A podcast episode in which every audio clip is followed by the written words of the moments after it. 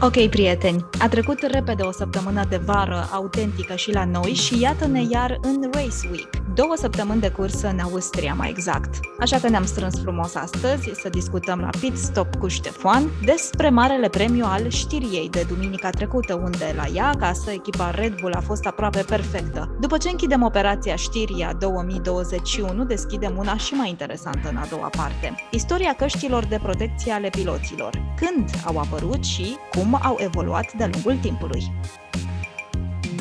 Când mai discut cu oamenii în jurul meu despre Formula 1, primesc des întrebarea. Nu te deranjează sunetul acela ascuțit de motoare turate în timpul cursei? Iar eu mereu le spun că nu, pentru mine este chiar foarte liniștitor. E un băzâit care are o cadență perfectă de care se bucură până și sindromul meu obsesiv-compulsiv. Alteori glumesc și le spun că e chiar un cântec de leagăn, dar e o glumă pe jumătate, mai ales dacă ne referim la marele premiu al știriei de acum câteva zile. Deși veneam din Franța, unde am avut o cursă spectaculoasă, una pe care o așteptam de ceva timp, zeii Formulei 1 au zis să ne mai temperăm un pic, că poate nu e bine să ne crească tensiunea pe căldura asta. Așa că am poposit în Austria, pe circuitul Red Bull Ring, din provincia Știria. Marele premiu al știriei nu are vreo istorie bogată. A venit în calendarul Formulei 1 abia anul trecut, în condiții extraordinare, după ce multe curse au fost anulate în alte colțuri ale lumii din cauza pandemiei. Și cum nici 2021 nu este cel mai normal an, Formula 1 a decis ca în acest sezon să repetăm figura. Așa că iată-ne în Știria, locul acela idilic, unde vedem munți împăduriți și lacuri cu apă limpede. Iar pentru a celebra această frumoasă provincie din Austria, cursa de duminică nu a început fără să ascultăm imnul complet al știriei.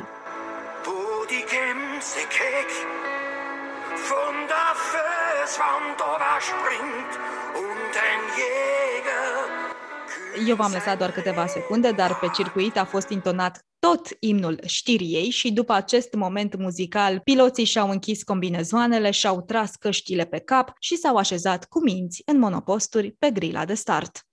După calificările de sâmbătă avem următoarea ordine. Verstappen în pol, apoi Bottas, Hamilton, Norris, Perez, Gasly, Leclerc, Tsunoda, Alonso și Stroll. Doar că Bottas a primit o penalizare de trei locuri pe grilă după ce într-un antrenament era să intre în mecanicii McLaren ca în popice. Așa că Hamilton și Norris au plecat din linia a doua. Se sting luminile și pornim în cursă cu multe speranțe, iar unele dintre ele sunt deja întinse pe circuit încă din primul tur. Erau de fapt bucăți din monoposturile lui Gasly și Leclerc care s-au atins într-o luptă roată la roată. Așa că ambii au intrat rapid la boxe pentru a încerca să salveze ce mai fi de salvat din această cursă. Gasly nu prea mai are ce și abandonează. Leclerc, la el însă este o altă poveste și revenim imediat. În față, Max ia avânt și pune un avantaj de două secunde față de Hamilton, iar Bottas, Perez și Norris se luptă pentru locul 3, unde Lando este băiatul acela pișpirel din curtea școlii care știi că nu va câștiga într-o cursă sprint cu băieții mai mari, dar totuși speri, nu te poți abține să nu speri că se va întâmpla o minune. Rezistă până în turul 10, când Perez trece rapid de el, la un tur distanță îl prinde și Bottas, iar Lando stă confortabil acum pe locul 5 nu-i mare acțiune pe circuit acum și ne mutăm atenția începând cu turul 20 la boxe când, rând pe rând, piloții intră pentru pneuri proaspete. De unde avea șanse să ia în sfârșit primele puncte cu Williams, visul lui George Russell este iar spulberat. O problemă la monopost îl face să piardă mai mult timp la pit stop ca în cele din urmă să abandoneze câteva tururi mai târziu. Perez stă și el un pic prea mult la schimb și pierde locul de podium, în timp ce Max și Hamilton schimbă aproape perfect. Dar spuneam mai devreme ceva despre Charles, nu? Deși se anunța un dezastru din nou pentru Ferrari, cu Leclerc pe locul 18 după acel contact cu Gasly, lucrurile încep să se lege. Charles prinde ritm și începe să înainteze depășire cu depășire. Sunt tururi rapide, însă ochii fanilor de acasă devin tot mai grei. Tur cu tur, moșene vine pe la gene și în timp ce mamele și adormeau bebelușii pe sunetul acela scuțit de monoposturi pe Red Bull Ring, Max câștigă, Lewis este pe 2 și Bottas prinde ultima treaptă a podiumului. Cu un pit stop de ultim moment în turul 70, Hamilton face fastest lap, deci un punct important în clasamentul general. Driver of the Day, vă întrebați? Charles Leclerc, care a făcut o cursă minunată. Nu mai părea nimic de ales după acel prim tur în care s-a agățat cu Gasly, dar Charles a reușit să întoarcă lucrurile și să termine pe locul 7, iar Sainz pe 6 și Ferrari revine în bătălia pentru locul 3 la constructori. Poate vă întrebați de ce precizez mereu despre această luptă. Ei bine, este una crucială pentru finanțări, sponsorizări, pentru mai mulți bani în următorul sezon. Și deși ne uităm mereu la campionul mondial, acele lupte de uzură, de anduranță, se duc și la constructori, unde lucrurile sunt extrem de volatile și antrenante, în special pentru locul 3. Ricciardo, of, Ricciardo, nu știu ce să mai spun, una caldă și alta rece cu el. A terminat pe locul 13, l-a lăsat practic pe Lando să-și continue seria fantastică. Singurul pilot care a punctat în fiecare cursă de la începutul sezonului este britanicul. Așa s-a scris cursa din Știria și nu aveam cum să nu profit de ocazie să mai ascultăm câteva secunde din imnul acestei provincii. Săptămâna aceasta este tot Race Week și suntem la Marele Premiu al Austriei, deci tot în Austria, tot pe Red Bull Ring. Este important să nu uităm un lucru însă apropo de supărările unor fani ai Formulei 1. Niciun sport nu poate fi spectaculos în fiecare secundă pe care o oferă publicului. Nu toate meciurile de tenis sau de fotbal, de exemplu, ne țin cu sufletul la gură sau vin cu un spectacol garantat. Așa cum nici toate cursele de Formula 1 nu au cum să fie antrenante. Dar nici nu este sănătos să catalogăm un sport ca fiind plictisitor, neinteresant, după o cursă ca cea din Știria. Așa că eu vă propun să urmăriți un sezon întreg din acest sport și apoi puteți să spuneți că da, este antrenant sau că nu, este plictisitor și orice ați alege va fi alegerea corectă. În orice caz, duminica aceasta în Austria sperăm că nu vom avea din nou un cântec de leagăn, iar piloții cu acele căști colorate și strălucitoare vor putea să ne ofere o cursă ceva mai antrenantă. Dacă nu, vă rog să vă mai uitați la încă una și încă una și încă una. Ok, prieteni, acum că am închis operația știria, haideți să vorbim despre un element pe care tocmai l-am precizat. Unul pe care le recunosc și fanii adevărați, și cei de conjunctură, și persoanele cărora nu le place acest sport. Căștile de protecție ale piloților. Au o istorie îndelungată și pare că au fost din totdeauna aici cu noi, nu? Răspunsul simplu, da.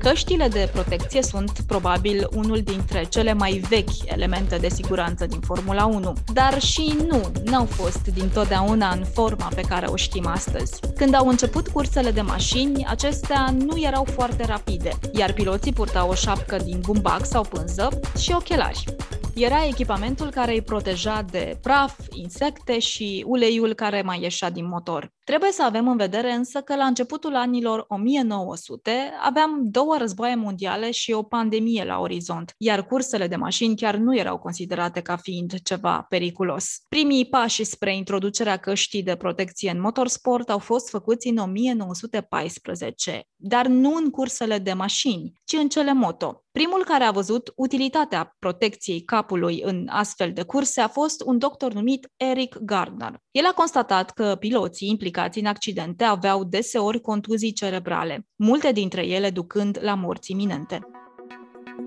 Așa că a reușit să convingă lumea din motociclism că este necesar ca piloții să-și pună pe cap o cască bombată care amintea cu cele ale soldaților din război. Această cască, deși în formă rudimentară, avea multiple straturi din pânză întărită, straturi lipite între ele cu ajutorul unei rășini, produsă de o insectă pe copaci. Imediat după ce piloții au început să concureze cu acest mic element de siguranță, în motociclism s-au înregistrat mai puține contuzii cerebrale în cazul piloților implicați în accidente. Ce se întâmpla însă în Formula 1? Până în 1952 încă aveam acele șepci de la începuturi, până când o parte din piloți au început să poarte căștile pe care le foloseau jucătorii de polo și care ofereau, bineînțeles, o amortizare în caz de impact. Abia în 1957 apare una dintre cele mai cunoscute căști de protecție din motorsport, Bell 500 TX, produsă de compania Bell, deținută de americanul Roy Richter. Confecționată din fibră de sticlă, această cască avea un interior moale ce permitea, ca în cazul unui accident, să absoarbă o parte din impact. Deși revoluționară, casca nu oferea și protecție laterală sau în zona feței.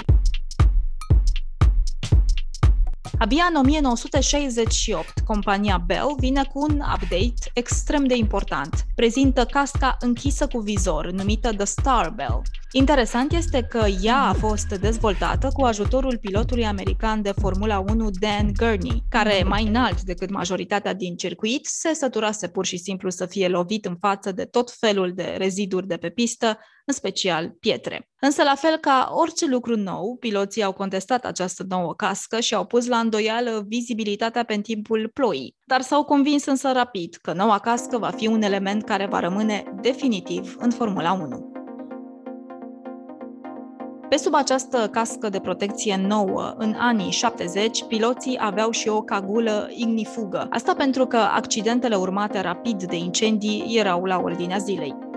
În 1976 are loc groaznicul accident al lui Niki Lauda pe Nürburgring. Deși purta cască, în timpul impactului aceasta a zburat de pe cap, Lauda suferind arsuri grave la nivelul feței. După acest moment, trei ani mai târziu, FIA a introdus un nou aspect de siguranță. Toate căștile de protecție trebuie să fie legate la un sistem de alimentare cu aer în cazul în care pilotul suferă un accident urmat de incendiu.